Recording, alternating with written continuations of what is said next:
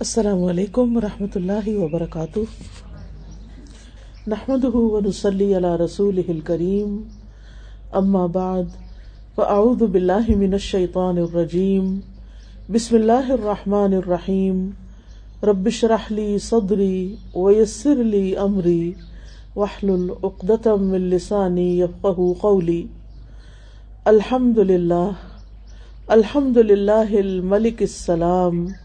المؤمن المحیمن العلام شارع الاحکام احمده سبحانه وتعالى وهو ذو الجلال والاکرام والمنن والمترادفات والمنن المترادفات والنعم السابغات.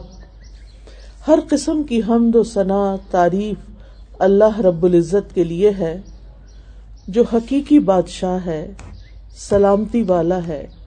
نگہبان ہے، خوب علم والا ہے، احکامات جاری کرنے والا ہے۔ میں اللہ سبحان و تعالی کی حمد و ثنا بیان کرتی ہوں۔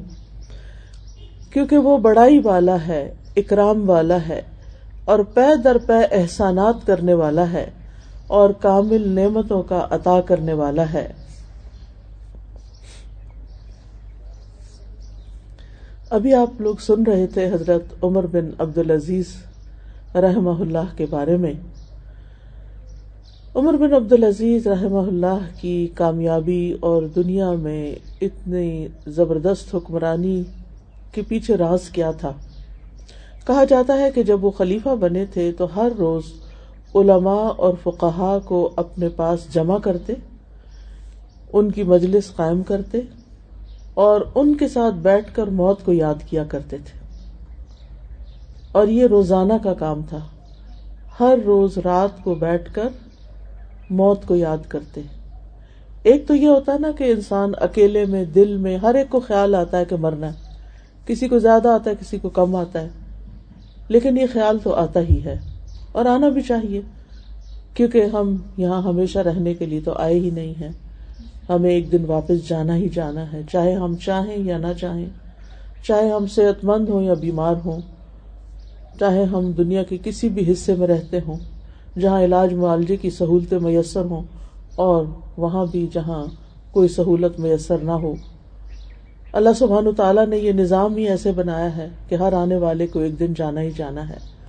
لیکن عقلمند وہ شخص ہے جو شعوری طور پر اپنی موت کو یاد کر کے اپنے انجام کو سامنے رکھ کر اس دنیا میں رہتے ہوئے حقیقی دنیا، حقیقی زندگی، اصلی گھر میں رہنے کی تیاری کرتا ہے۔ وہ یہاں رہتا ہے لیکن اس کا دل کہیں اور ہوتا ہے۔ وہ اس زندگی کو، اس دنیا کو ایک گزرگاہ سمجھتا ہے، ایک امتحان سمجھتا ہے۔ اور اصلی گھر آخرت کو سمجھتا ہے۔ جو کہ ہے بھی۔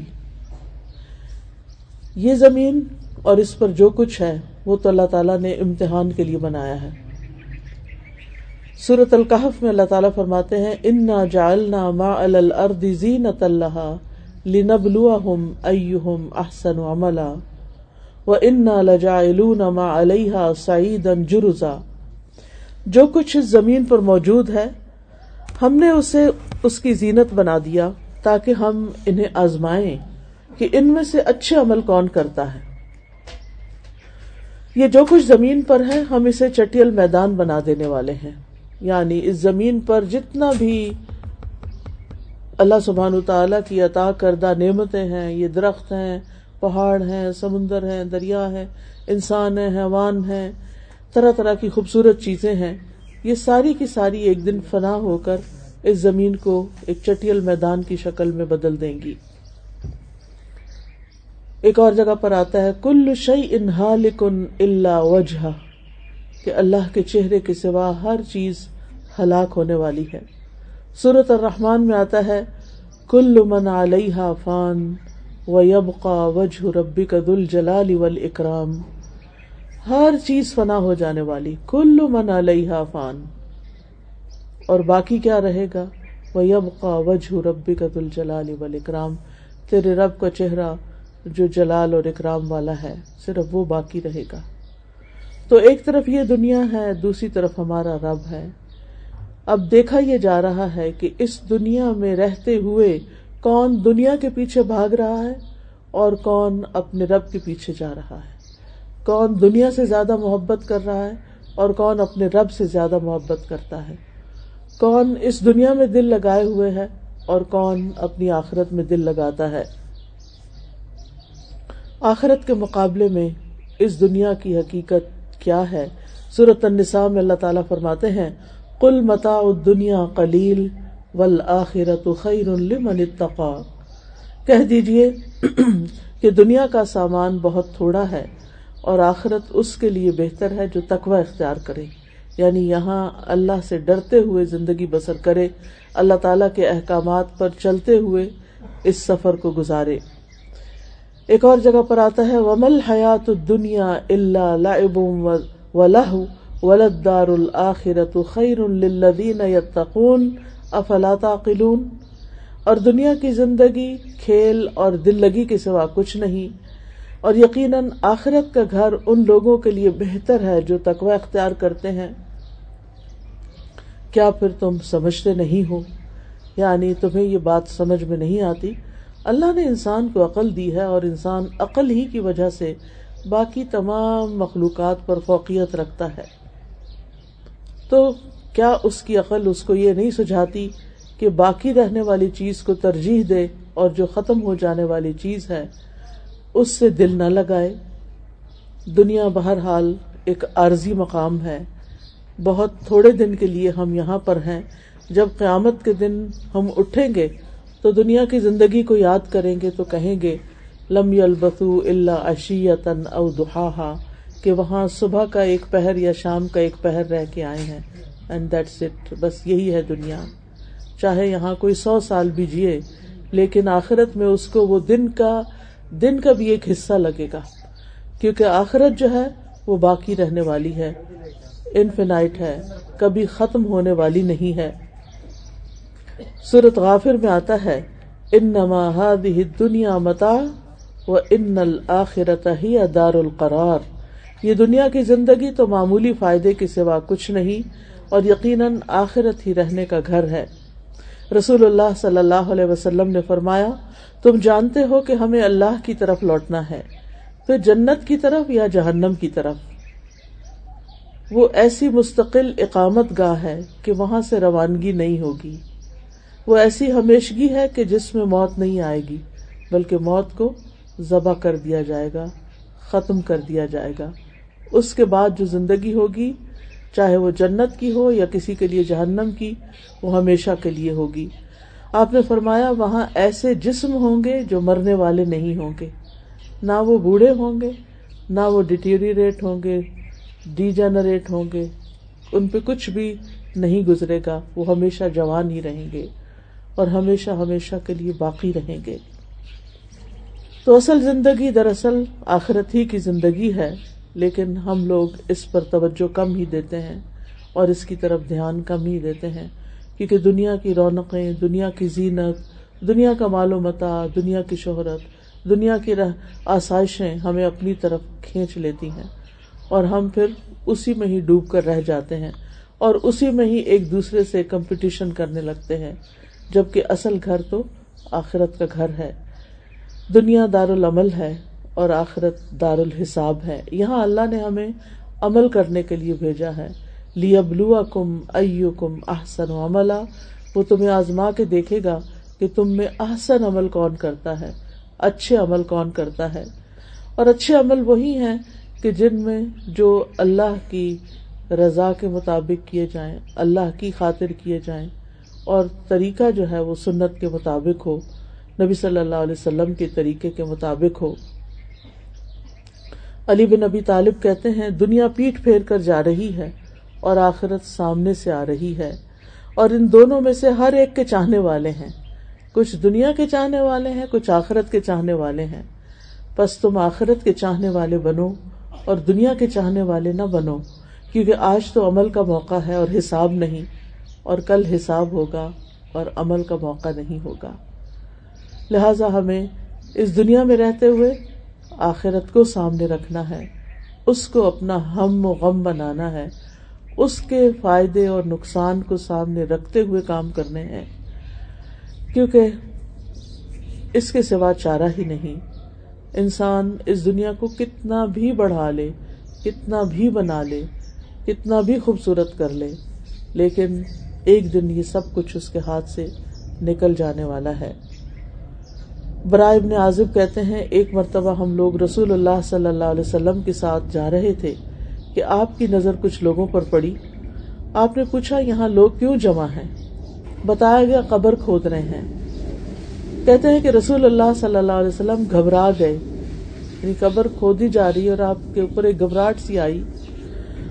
اپنے ساتھیوں سے تیزی سے آگے نکل گئے۔ یہاں تک کہ قبر کے قریب پہنچ گئے اور قبر پہ جھک گئے۔ برا کہتے ہیں، میں بھی یہ دیکھنے کے لیے کہ آپ آخر کرتے کیا ہیں یہاں؟ میں بھی تیزی سے آپ کے پیچھے نکل گیا۔ آپ وہاں جا کر رو رہے تھے۔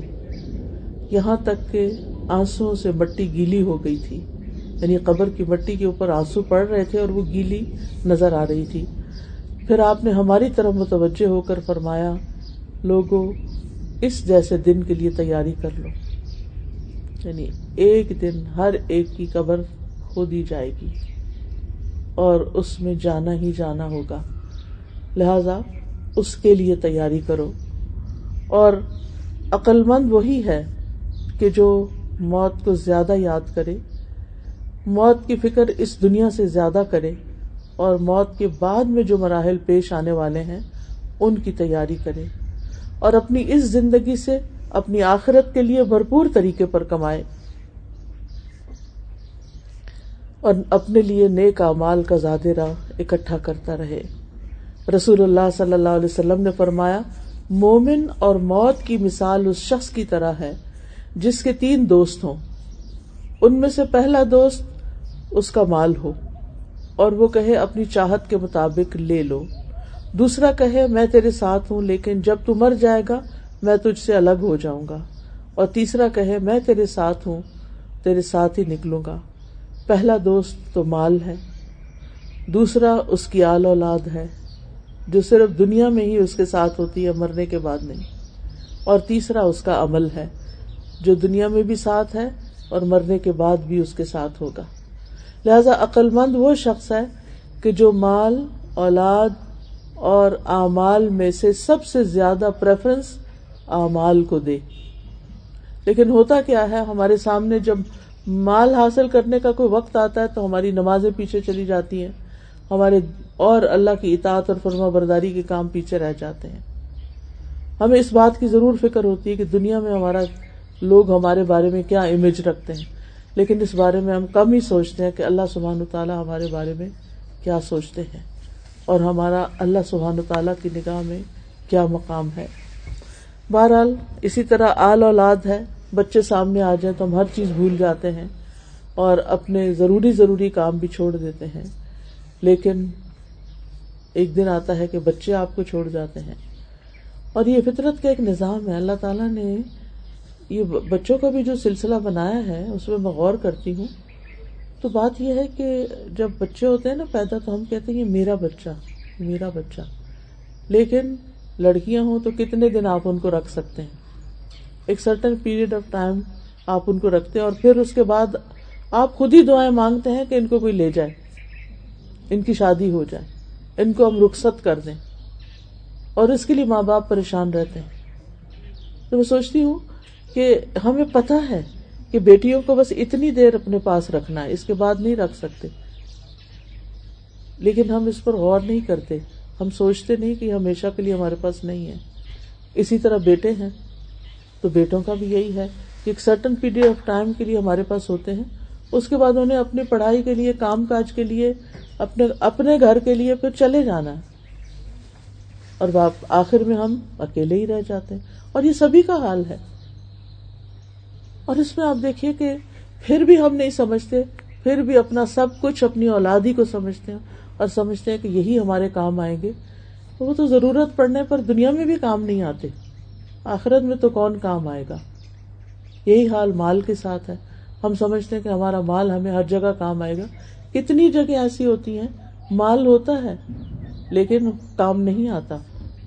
مال ہے، ڈاکٹر ہے، علاج ہے، سب کچھ ہے۔ زندگی ہمارے پاس نہیں ہے۔ ہم مال سے زندگی نہیں خرید سکتے۔ ہاں ہم مال سے اعمال کر سکتے ہیں۔ مال کو اچھے رستے میں لگا کے، صدقہ جاریہ کے کاموں میں لگا کے، انسانیت کی بھلائی کے کاموں میں لگا کے ہم مال کو محفوظ کر سکتے ہیں۔ جو کل ہمارے کام آ سکتا ہے۔ اسی طرح اولاد کی اچھی تربیت کر کے، انہیں نیکی کی تعلیم دے کے، انہیں اللہ کا بندہ بنا کے، کہ جب سے پیدا ہو تو یہی سمجھے کہ یہ امانتے ہیں، ہمارے پاس امانت ہے۔ جو اللہ نے ہمیں پالنے کے لیے اور ایک امتحان کا پرچہ ہے کہ ان کی تربیت کرنے کے لیے انہیں ہمارے پاس دیا۔ پھر کچھ ہیں تو اپنا فرض ادا کرتے ہیں اور کچھ ہیں تو اپنا فرض ادا نہیں کرتے۔ ان کی مرضی پہ انہیں چھوڑ دیتے ہیں، جو بھی وہ کرے۔ انہیں دنیا کا بندہ تو بنا دیتے ہیں، لیکن اللہ کا بندہ نہیں بنا دیتے۔ کتنے ہی ماں باپ ایسے ہیں جو اس بات کی فکر تو کرتے ہیں کہ بچوں نے اگر دنیا میں اچھی ایجوکیشن حاصل نہیں کی تو ان کی دنیا کا کیا ہوگا۔ لیکن کتنے ماں باپ ایسے ہیں کہ جو اس بات کے لیے غمگین ہو رنجیدہ ہو کہ اگر بچوں نے نماز نہیں پڑھی تو ان کی قبر میں ان کا حال کیا ہوگا، ان کی آخرت کا کیا ہوگا۔ اور اس کے لیے پھر ہم تیاری بھی کتنی کرتے ہیں۔ تو بہرحال یہ ہم میں سے ہر ایک کی کہانی ہے اور ہر ایک کے ساتھ یہی ہونے والا ہے کہ مال بھی یہیں رہ جائے گا، اولاد بھی پیچھے رہ جائے گی اور ساتھ صرف اور صرف ہمارے عمل ہوں گے اور ہم اکیلے اپنی قبر میں ہوں گے۔ تو ہمیں یاد رکھنا چاہیے کہ ہم میں سے ہر شخص کو موت آنی ہے۔ کل نفس ذائقت الموت و انما توفون اجورکم یوم القیامہ۔ فمن زحزح عن النار وادخل الجنت فقد فاز. وما الحیات الدنیا الا متاع الغرور. ہر جان موت کو چکھنے والی ہے اور تمہیں تمہارے اجر قیامت کے دن پورے پورے دے دیے جائیں گے۔ پھر جو شخص آگ سے دور کر دیا گیا اور جنت میں داخل کر دیا گیا، وہ یقیناً کامیاب ہو گیا۔ اور دنیا کی زندگی تو دھوکے کے سامان کی سوا کچھ بھی نہیں۔ یعنی جس کو ہم بہت کچھ سمجھتے ہیں، وہ اس کی حقیقت کچھ بھی نہیں۔ اللہ سبحان تعالیٰ نے ہم سب کے لیے آلریڈی ایک فرشتہ مقرر کر رکھا ہے جو جان لے گا۔ کل یا توفا کم ملک الموت الدی وکلا بکم تم میلا رب کم کہہ دیجیے تمہیں موت کا فرشتہ قبض کرے گا جو تم پر مقرر کیا گیا یعنی اسائنڈ ہے وہ فرشتہ جس نے ہماری جان لینی ہے۔ اور ہم اور جب وہ آ جائے گا تو ہم میں سے کوئی بھی بھاگ نہیں سکتا، کہیں جا نہیں سکتا، کہیں چھپ نہیں سکتا۔ کوئی بھی بچنے والا نہیں ہے۔ ائی نما تکون یو درک کم الموت ولو کن تم فی بروج مشیدہ۔ جہاں کہیں بھی تم ہوگے، موت تمہیں آ ہی لے گی۔ خواہ تم مضبوط قلعوں میں ہی محفوظ ہو جاؤ، وہاں بھی پہنچ جائے گی۔ ولئی اخر اللہ نفسن ادا جا جلوہا و اللہ خبیر بما تعملون۔ اللہ کسی جان کو ہرگز مہلت نہیں دے گا ٹائم نہیں دے گا ایکسٹرا ٹائم کسی کو بھی نہیں ملے گا۔ جب اس کا وقت آ گیا اور اللہ اس سے پوری طرح باخبر ہے جو تم کر رہے ہو یعنی ہمارے اعمال سے بھی اچھی طرح واقف ہے۔ پھر اسی طرح یہ ہے کہ موت کا وقت اور جگہ بھی مقرر ہے۔ جب انسان کو کسی خاص جگہ پر فوت ہونا ہوتا ہے، تو اس کو وہاں کوئی ضرورت پیش آ جاتی ہے اور وہ وہاں پہنچ جاتا ہے اور موت اس کو وہاں آ پکڑتی ہے۔ پھر یہ ہے کہ موت کی سختیاں بھی ہیں۔ قرآن مجید میں آتا وجا سکرت الموت بالحق کا ما کن تمند تحید اور موت کی بے ہوشی حق کے ساتھ آئے گی۔ یہ وہی ہے جس سے تم بھاگتے تھے۔ ہم میں سے کوئی موت کا لفظ سننا نہیں چاہتا، اس کے بارے میں سوچنا نہیں چاہتا۔ لیکن وہ تو آنی ہی ہے، اور جب آئے گی تو اس کی سکرات ہیں۔ سکرات الموت سکرات الموت وہ غشی کا وقت، وہ بے ہوشی کا وقت کہ جس میں ایک ایک بال کے نیچے سے جان نکل رہی ہوتی ہے۔ آپ دیکھیں جب ہم ایک بال اپنا کھینچتے تو کتنی پین ہوتی ہے۔ تو ہر ہر رگ سے انسان کی جان نکل رہی ہوتی ہے۔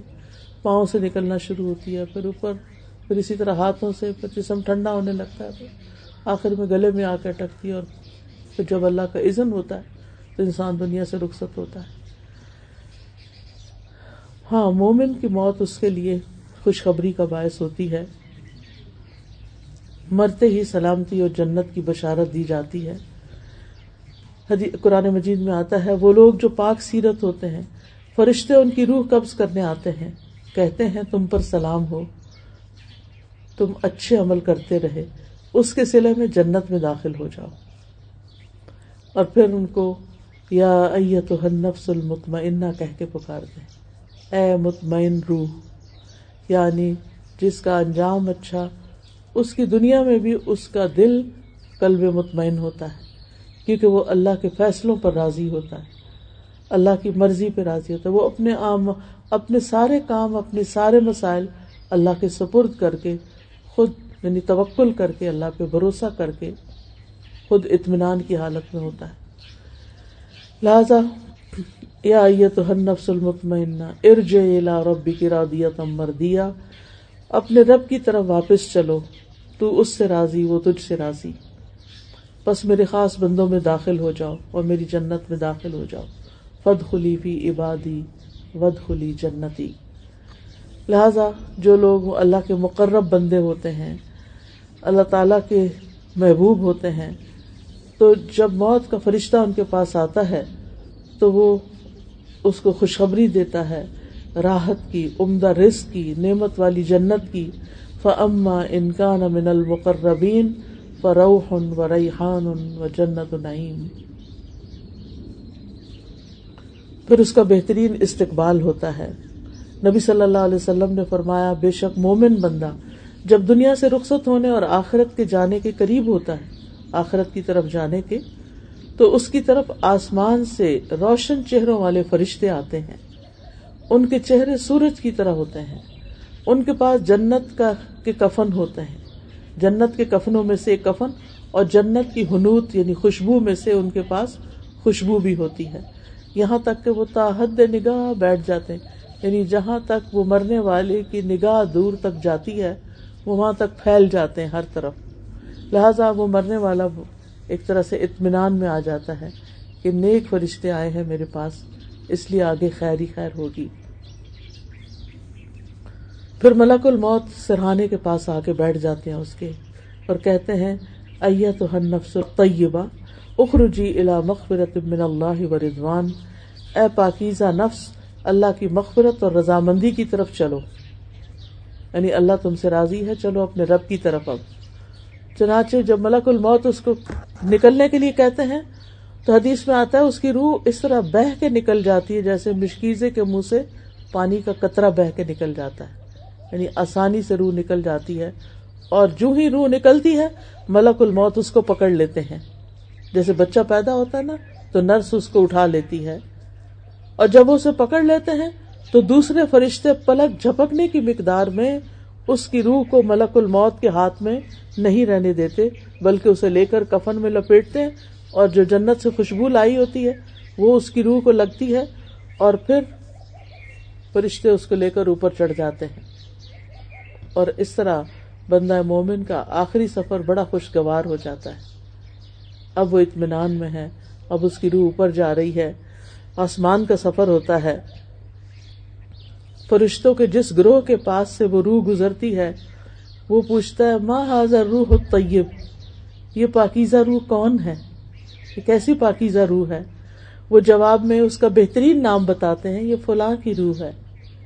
جس اچھے نام سے لوگ اسے دنیا میں یاد کرتے تھے۔ حتیٰ کہ وہ اسے لے کر آسمان دنیا تک، یہ جو آسمان ہمیں نظر آتا ہے، یہاں تک پہنچ جاتے ہیں۔ وہ اس کے لیے دروازہ کھلواتے ہیں تو دروازہ کھول دیا جاتا ہے۔ تو ہر آسمان کے مقرر فرشتے اس کے ساتھ ساتھ چلنے لگ جاتے ہیں۔ اس آسمان کی طرف جو اس کے بعد آتا ہے۔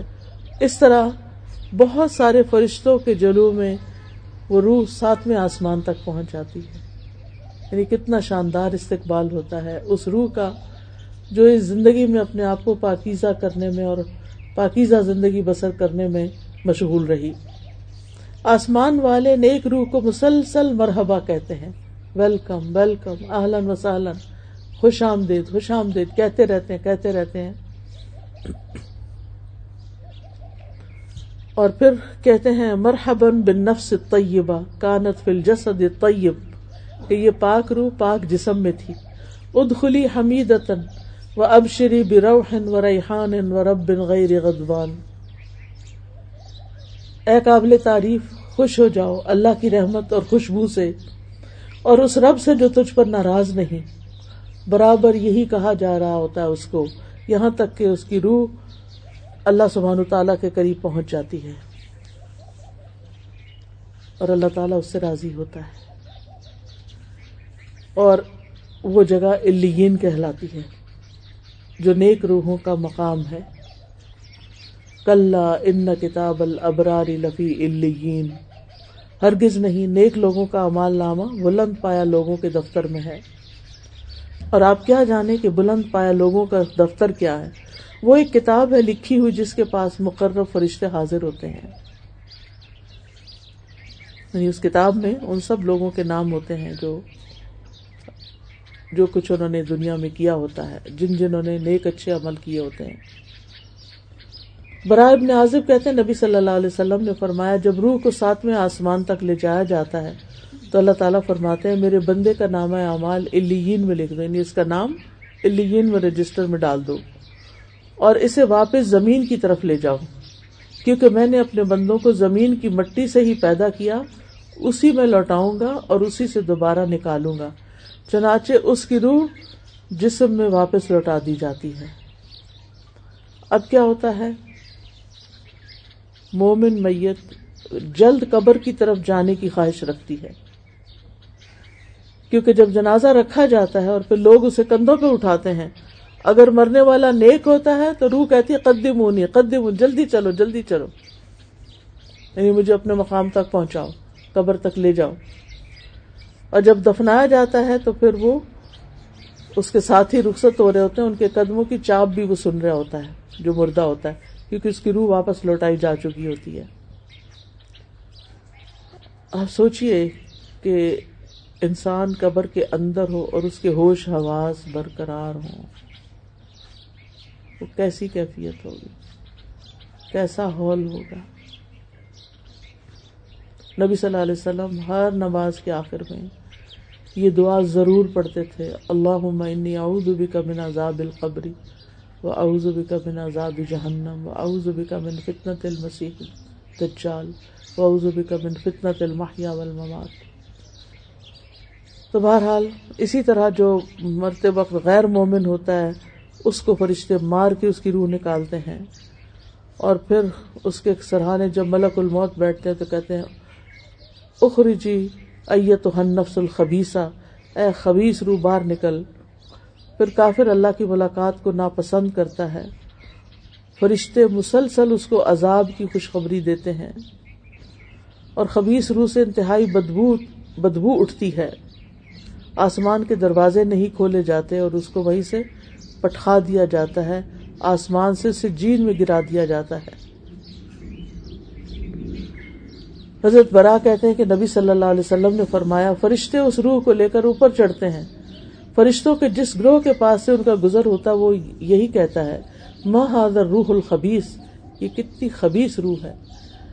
اور پھر بتایا جاتا کہ یہ کون ہے اور اس کا بدترین نام بتاتے ہیں۔ یہاں تک کہ اسے لے کر آسمان دنیا تک پہنچ جاتے ہیں۔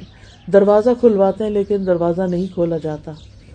پھر رسول اللہ صلی اللہ علیہ وسلم نے یہ آیت تلاوت فرمائی، لا تفتح لهم ابواب السماء ولا يدخلون الجنة حتى يلج الجمل في سم الخياط.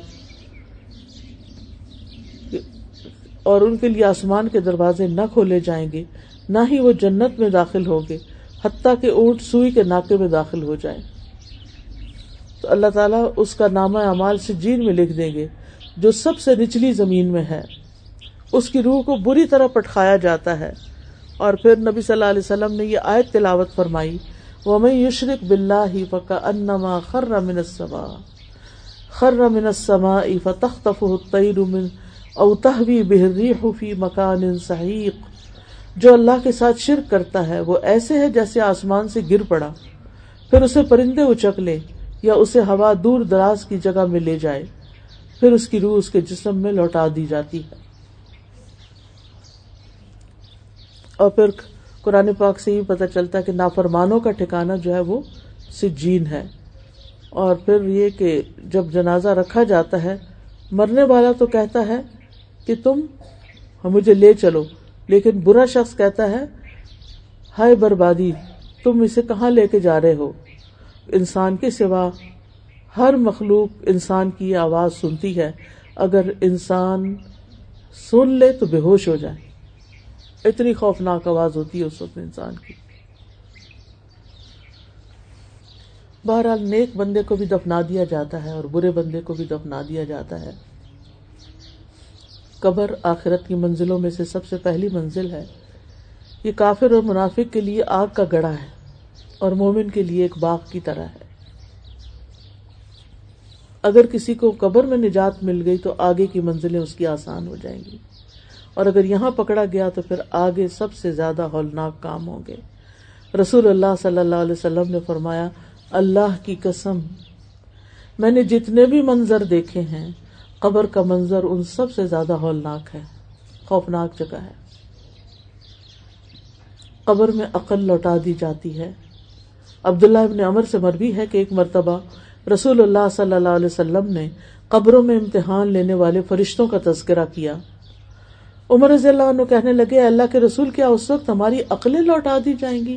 آپ نے فرمایا ہاں بالکل آج کی طرح تم ہر چیز کو یعنی سمجھو گی۔ ہر چیز اس کے ہوش آواز کے ساتھ اس کو سامنے آ رہی ہوگی۔ اسی لیے صحابہ اور خاص طور پر حضرت عثمان جو تھے، رضی اللہ عنہم، وہ بہت زیادہ ڈرتے تھے، قبر کے پاس سے گزرتے تھے تو بہت روتے تھے۔ جہاں تک مومن کا تعلق ہے، تو قبر میں اس سے جو سوال جواب ہوتے ہیں، وہ بہت اس سے، ان سے کمفرٹیبل ہوتا ہے، وہ ان سے فرشتے پوچھتے ہیں، من ربو کا تمہارا رب کون ہے؟ تو وہ جواب میں کہتا ہے، ربی اللہ، میرا رب اللہ ہے۔ وہ پوچھتے ہیں مما دین کا اور تمہارا دین کیا ہے؟ وہ اس کو بتاتے ہیں کہ دین کیا ہے، اس کا صحیح جواب اس کے لیے دیتے ہیں۔ اور وہ کہتے ہیں کہ میرا دین اسلام ہے سوری میرا دین اسلام ہے۔ پھر وہ پوچھتے ہیں کہ یہ کون آدمی ہے جو تم میں مبوس کیا گیا تھا؟ وہ کہتا ہے ہوبا رسول اللہ صلی اللہ علیہ وسلم، کہ وہ اللہ کے رسول صلی اللہ علیہ وسلم ہے پھر وہ کہتے ہیں، تجھے کیسے پتا چلا ان باتوں کا؟ تو جواب سن لیجیے، وہ کہتے ہیں، وہ کہتا ہے کرا تو کتاب اللہ و آمن تو بھی و صدق و صدق تو میں نے اللہ کی کتاب کو پڑھا تھا. پھر میں اس پر ایمان لے آیا. پھر میں نے اس کی تصدیق کی، اس کو سچا مانا. تو اس سے آپ اندازہ لگائیں کہ قرآن مجید کو سمجھ کر پڑھنا کس قدر ضروری ہے کہ کل قبر کے اندر ہم کہہ سکیں کہ یارب ہم نے تیری کتاب پڑھی تھی اور اس کے مطابق ہم تجھے جواب دے رہے ہیں۔ قبر میں نیک مال مومن کی حفاظت کرتے ہیں۔ جب مومن کو لٹا دیا جاتا ہے تو نماز اس کے سرانے آ جاتی ہے۔ روزہ اس کی دائیں جانب آ جاتا ہے، زکوٰۃ اس کی بائیں طرف آ جاتی ہے۔ دیگر نیک کام، صدقہ، خیرات سلا رحمی، نیکی، لوگوں سے احسان اس کے پاؤں کی طرف چلے جاتے ہیں۔ تو جب کوئی چیز سر کی طرف سے آنے لگتی ہے، کوئی عذاب وغیرہ، تو نماز اس کو پیچھے دھکیل دیتی۔ اور جب کوئی دائیں طرف آتی ہے تو روزہ دھکیل دیتا ہے، جب بائیں طرف آتی ہے تو زکوٰۃ کہتی ہے، میری طرف سے آنے کا رستہ نہیں۔ اور جب وہ پاؤں کی طرف سے کوئی تکلیف دینے والی چیز آنے لگتی ہے قبر میں، تو نیک اعمال، صدقہ اور سلا رحمی اور لوگوں سے اچھا سلوک، یہ سب کہتے ہیں کہ میری طرف سے آنے کا کوئی راستہ نہیں۔ اور اس طرح یہ نیک مال اس کو قبر میں بھی پروٹیکٹ کرتے ہیں۔ تبرانی کی ایک روایت میں ہے کہ آدمی کے پاس اس کی قبر میں آیا جاتا ہے، پر پھر جب اس کے سرہانے کی جانب سے کوئی چیز آتی ہے، تو اس کو قرآن کی تلاوت دھکیل دیتی ہے۔ اور جب دونوں، اس کے دونوں ہاتھوں کی طرف سے کوئی آنے لگتی ہے چیز، تو صدقہ اس کو پیچھے دھکیل دیتا ہے۔ اور جب اس کے پاؤں کی طرف سے کوئی چیز آنے لگتی ہے، تو اس کا مسجدوں کی طرف جانا اس کو دھکیل دیتا ہے۔ تو اس طریقے سے نیک امال قبر میں بھی انسان کی حفاظت کرتے ہیں۔ نیک امال قبر میں انسان کی تنہائی دور کرتے ہیں۔ مومن کے لیے قبر روشن ہو جاتی ہے اور وسیع تر ہو جاتی ہے۔ ابو رارا کہتے ہیں، رسول اللہ صلی اللہ علیہ وسلم نے فرمایا، مومن شخص اپنی قبر میں سبز باغیچے میں ہوتا ہے۔ اس پھر اس کے لیے اس کی قبر کو ستر ہاتھ، اور ہاتھ آپ کو پتا یہ ہاتھ ہوتا ہے نا، یہ یہ نہیں ہاتھ۔ ویسے تو ہم اتنے کو ہاتھ کہتے نا۔ لیکن یہاں مراد یہ پورا بازو ہے۔ ستر ہاتھ کو شادہ کر دیا جاتا ہے اور اس کے لیے چودویں کے چاند کی طرح روشنی کر دی جاتی ہے۔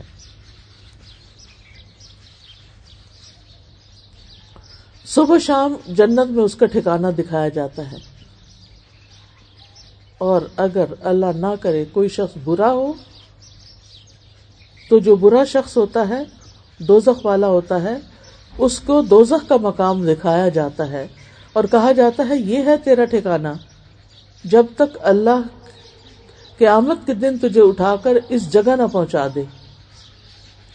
یعنی اس کو سارا کچھ پھر بتاتے ہیں، جو نیا آنے والا آتا ہے۔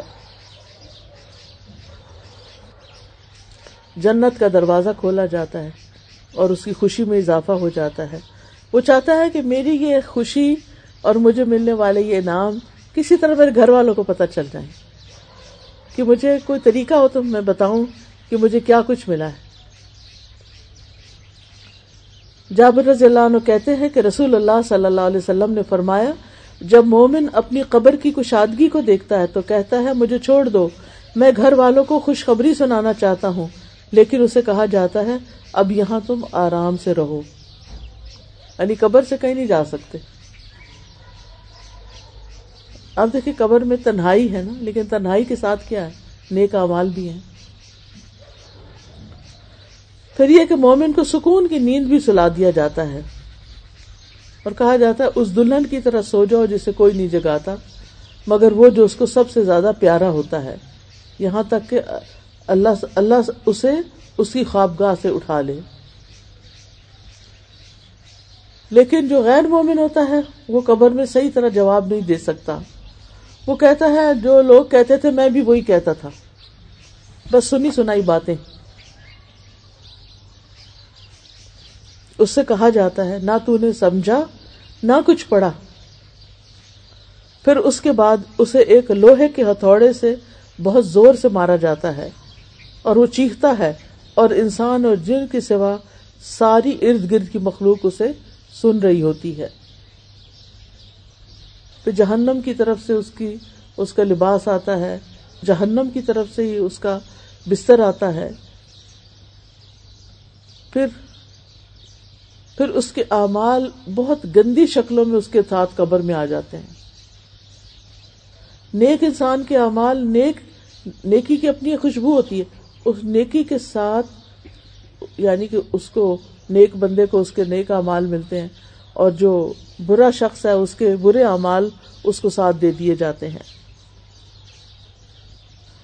اور پھر برے اعمال اس کے بھیانک شکل بن کے آتے ہیں اس کے پاس، اور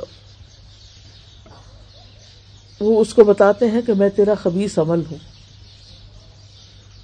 یعنی برے اعمال کی اسمیل ایسے ہی جیسے ٹوائلٹ کی اسمیل ہوتی ہے۔ اس کے ساتھ وہ اس کو دیے جاتے ہیں۔ اور پھر وہ انسان دور بھاگنا چاہتا ہے اس سے، لیکن بھاگ نہیں سکتا۔ اس کے اوپر اندھا اور بہرا فرشتہ مقرر کیا جاتا ہے۔ اس کے پاس لوہے کا ایسا گرز ہوتا ہے، جو پہاڑ پہ مارے تو پہاڑ ریزا ریزا ہو جائے۔ وہ گرز سے اس کو مارتا ہے۔ اس کی مار کی آواز مشرق و مغرب کے درمیان ہر چیز سنتی ہے، سوائے جنو انس کے۔ اور وہ مردہ بھی مٹی ہو جاتا ہے۔ پھر اس میں دوبارہ روح ڈالی جاتی ہے۔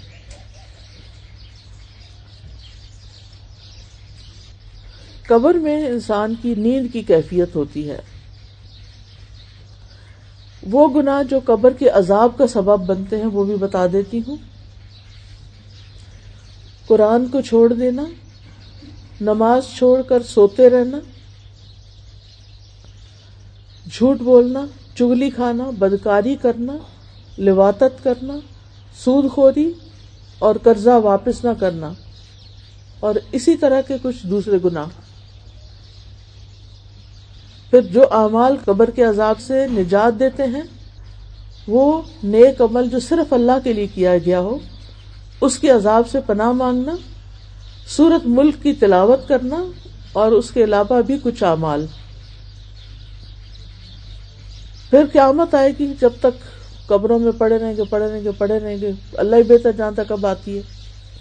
پھر جب آئے گی تو سور پھونکنے والا فرشتہ جو ہے، اللہ تعالیٰ کے حکم کے لیے ہر وقت کان لگائے ہوئے کس وقت مجھے حکم ملتا اور کس وقت میں فوراً ہی قیامت برپا کر دوں۔ پھر دوسری مرتبہ جب سور پھونکا جائے گا تو بہت دہشت اور خوف کا سور ہوگا۔ سب لوگ رب العالمین کے سامنے کھڑے ہو جائیں گے۔ پھر اسی طرح زمین اور آسمان کی ہر چیز متاثر ہوگی۔ ایک چیخ کی آواز ہوگی۔ بغیر وقفوں کے سور پھونکا جائے گا۔ دنیا میں تو ہوتا ہے ایک دفعہ پھونکا، پھر تھوڑی دیر خاموشی ہوگی، پھر پھر۔ یہ جو ہے کہ جب تک سارے بندے مر نہیں جائیں گے، وہ پھونکا جاتا رہے گا۔ پہلی بار سور پھونکنے پہ لوگ بے ہوش ہو جائیں گے اور دوسری دفعہ سن کے سب اٹھ جائیں گے۔ جب قبروں سے اٹھیں گے تو یوں لگے گا جیسے زمین پھٹ جائے گی اور لگے گا جیسے ٹڈیاں باہر نکلتی ہیں۔ ایسے ہی انسان زمین کی لیئر سے باہر نکلنا شروع ہو جائیں گے۔ زمین پھٹ جائے گی۔ ساری مخلوق اکٹھی ہو جائے گی۔ کوئی ایک شخص بھی الگ نہیں ہوگا۔ جانوروں کو بھی زندہ کیا جائے گا۔ ننگے، لوگ ننگے پاؤں، ننگے بدن اور بے خطرہ اٹھائے جائیں گے۔ سب سے پہلے ابراہیم علیہ السلام کو کپڑے پہنائے جائیں گے۔ انسان اپنی نیت پر اٹھایا جائے گا۔ حاجی تلبیہ کہتے ہوئے اٹھیں گے۔ شہید بہتے ہوئے خون کے ساتھ اٹھے گا۔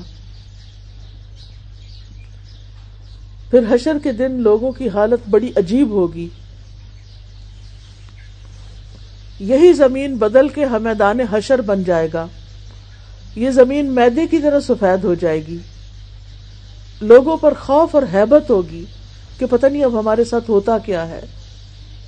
لیکن جو دنیا میں اللہ سے ڈرتے رہے اور ڈر کے اچھے کام کرتے رہے، وہاں ان کی نجات ہو جائے گی۔ لیکن جو اللہ کو بھول کے صرف دنیا میں ہی کھو گئے، وہاں ان کی پکڑ ہو جائے گی۔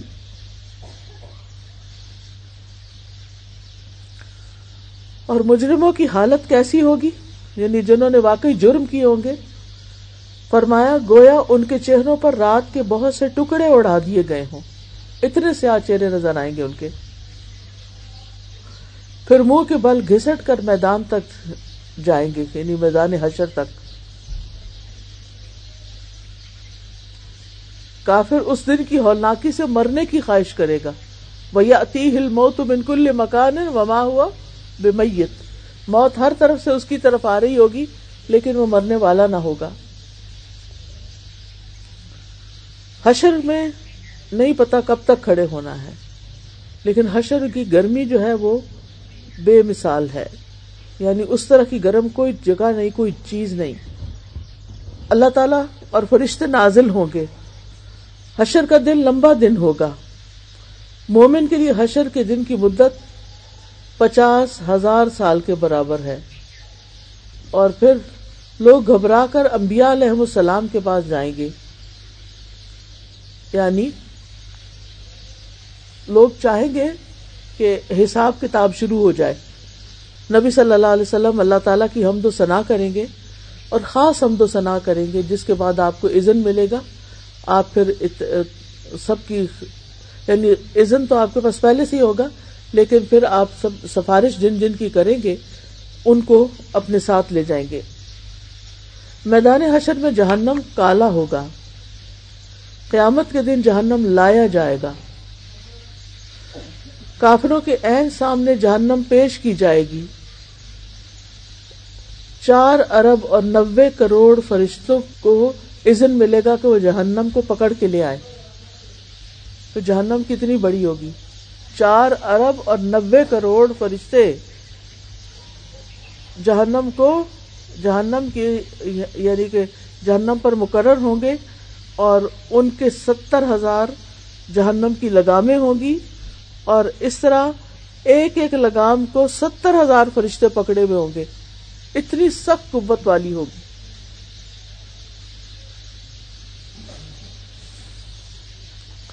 جہنم بڑے بڑے انگارے پھینک رہی ہوگی۔ جہنم کی گردن ظاہر ہو کے اپنا شکار ڈھونڈے گی۔ حشر میں گروہ بندی بھی ہوگی۔ لوگ ان لوگوں کے ساتھ ہوں گے جن سے وہ محبت کرتے ہوں گے۔ متقین کو الگ کر لیا جائے گا۔ مجرموں کو الگ کر دیا جائے گا۔ ہر شخص اپنے معبودوں کے ساتھ ہوگا۔ پھر اسی طرح بے نمازی لوگوں کی بھی گروہ بندی ہوگی۔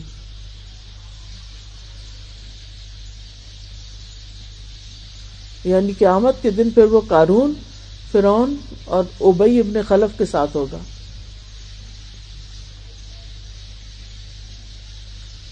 پھر حساب اور نامہ اعمال ہوگا۔ سب کو نامہ اعمال دیا جائے گا۔ نامہ اعمال میں ہر چھوٹا بڑا گنا لکھا ہوا ہوگا۔ ذرہ برابر بھی خیر اور شر جو ہے، اس کو یعنی ضائع نہیں کیا جائے گا، اس کا بھی اجر ملے گا۔ سب سے پہلے امت محمد صلی اللہ علیہ وسلم کا حساب ہوگا۔ اور اس میں سے بھی روزہ داروں کا حساب پہلے ہوگا۔ یعنی روزہ رکھنے والے خاص اللہ کے بندے ہوں گے۔ زکوٰۃ میں یعنی زکوٰۃ جو ہے یہ حقوق العباد میں آتی ہے نا، حقوق اللہ کا حق تو ہے ہی، لیکن لینے والے تو بندے ہوتے ہیں۔ لہذا حقوق العباد میں حقوق العباد کا پھر فیصلہ ہوگا۔ اور پھر شہید اور عالم اور سخی کا حساب ہوگا، جنہوں نے دنیا کی خاطر، شہرت کی خاطر نیک کام کیے تھے۔ تو اللہ سبحانہ تعالیٰ حکم دے گا کہ ان کو جہنم کے اندر الٹے منہ پھینک دو۔ اللہ تعالیٰ ہر مشرق سے بیزار ہوں گے۔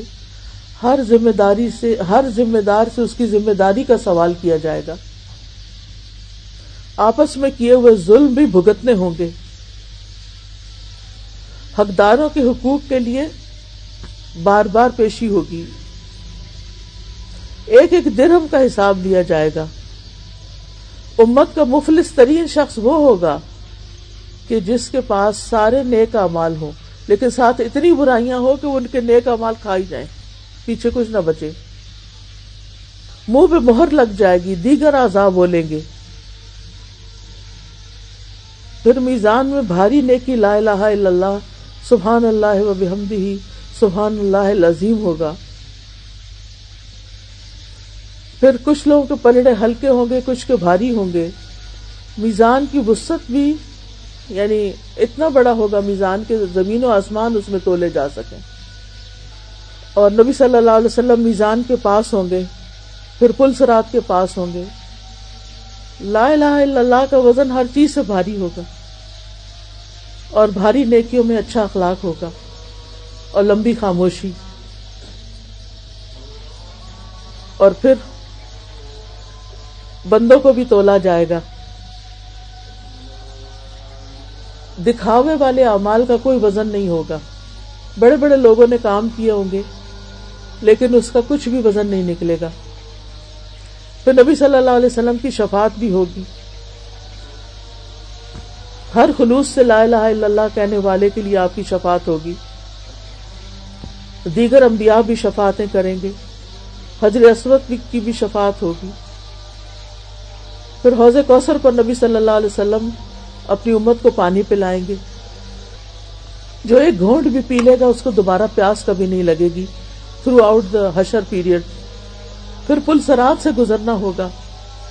پل سرات ایک پل ہے جو جس میں پھسلن بھی ہے، اور اس پر لوہے کے کنڈے بھی ہیں، اور کانٹے بھی ہیں۔ ہر مومن کو یہ پل کراس کرنا ہوگا۔ اس طرح کی دھار سے زیادہ تیز ہوگا یہ۔ بال سے زیادہ باریک ہوگا۔ پلسرات پہ اندھیرا ہوگا، ہر ایک کو اس کے عمل کے مطابق نور ملے گا۔ انسان کے جو اعمال ہوں گے، اس کے مطابق وہ تیزی سے گزرے گا۔ کچھ لوگ فوراً گزر جائیں گے، کچھ لوگ آجز آ جائیں گے، گھسٹ گھسٹ کے اس سے گزریں گے۔ اور یہاں لوگ گروہ در گروہ جہنم میں بھی گر رہے ہوں گے۔ یعنی کفار تو پہلے ہی جہنم کے دروازوں سے جہنم میں بھیج دیے جائیں گے۔ لیکن مسلمانوں میں سے جو لوگ برے کام کرتے ہیں، وہ سزا بھگتنے کے لیے اوپر سے گرائے جائیں گے۔ اور پھر نبی صلی اللہ علیہ وسلم کی شفاعت سے باہر نکلیں گے۔ اور پھر کچھ لوگ جہنم میں چلے جائیں گے، کچھ لوگ جنت میں جائیں گے۔ اور یہ انسانوں کا ایک آخری مقام ہوگا۔ وہاں جنت میں جانے سے پہلے لوگ ایک چھوٹی پلی پر بھی روکے جائیں گے۔ ان کے دلوں کے اندر جو ایک دوسرے کے لیے میل کے چیل ہوگا، وہ صاف کر دیا جائے گا۔ اور جنت میں سب لوگوں کے دل ایک دل کی طرح ہوں گے۔ تو بہرحال یہ مختصر سی ہماری زندگی کا ایک سفر ہے، جو ہم سب کو جس سے گزرنا ہے اور یہ سب کچھ دیکھنا ہے، لہذا بہت ضروری ہے کہ ہم اس دن کے لیے تیاری کریں۔ ایسے کام کریں جو ہمیں دنیا میں بھی فائدہ دیں اور ایسے کام کریں جو مرنے کے بعد بھی فائدہ دیں۔ مرنے کے بعد انسان کے اپنے عمل تو ختم ہو جاتے ہیں، لیکن جو عمل اس کو فائدہ دیتا ہے، وہ نیک اولاد ہے جو اس کے لیے پیچھے سے دعائیں کرتی ہے۔ نیک اولاد کے علاوہ مال کو ایسی جگہ پر لگانا کہ جس میں بعد میں بھی اس سے ثواب جاریہ ہوتا رہے۔ یعنی اس سے کوئی مسجد بنوائی جائے یا مدرسہ بنوایا جائے یا کوئی قرآن چھپوائے جائیں یا پھر دینی کتابیں چھاپی جائیں یا طالب علموں پہ خرچ کیا جائے۔ تو جو بھی نیکی کے کام ہیں، ان پہ جو یعنی کوئی کنواں کھدوا دیا جائے، تو ایسے کاموں پر خرچ کرنے سے بعد میں جب تک وہ چیزیں باقی رہیں گی، صدقہ جاریہ بڑھتا رہے گا۔ اور پھر اس کے بعد یہ ہے کہ تیسری اور آخری چیز، وہ علم جس سے لوگ فائدہ اٹھائیں۔ کہ انسان خود پڑھے اور دوسروں کو سکھائے۔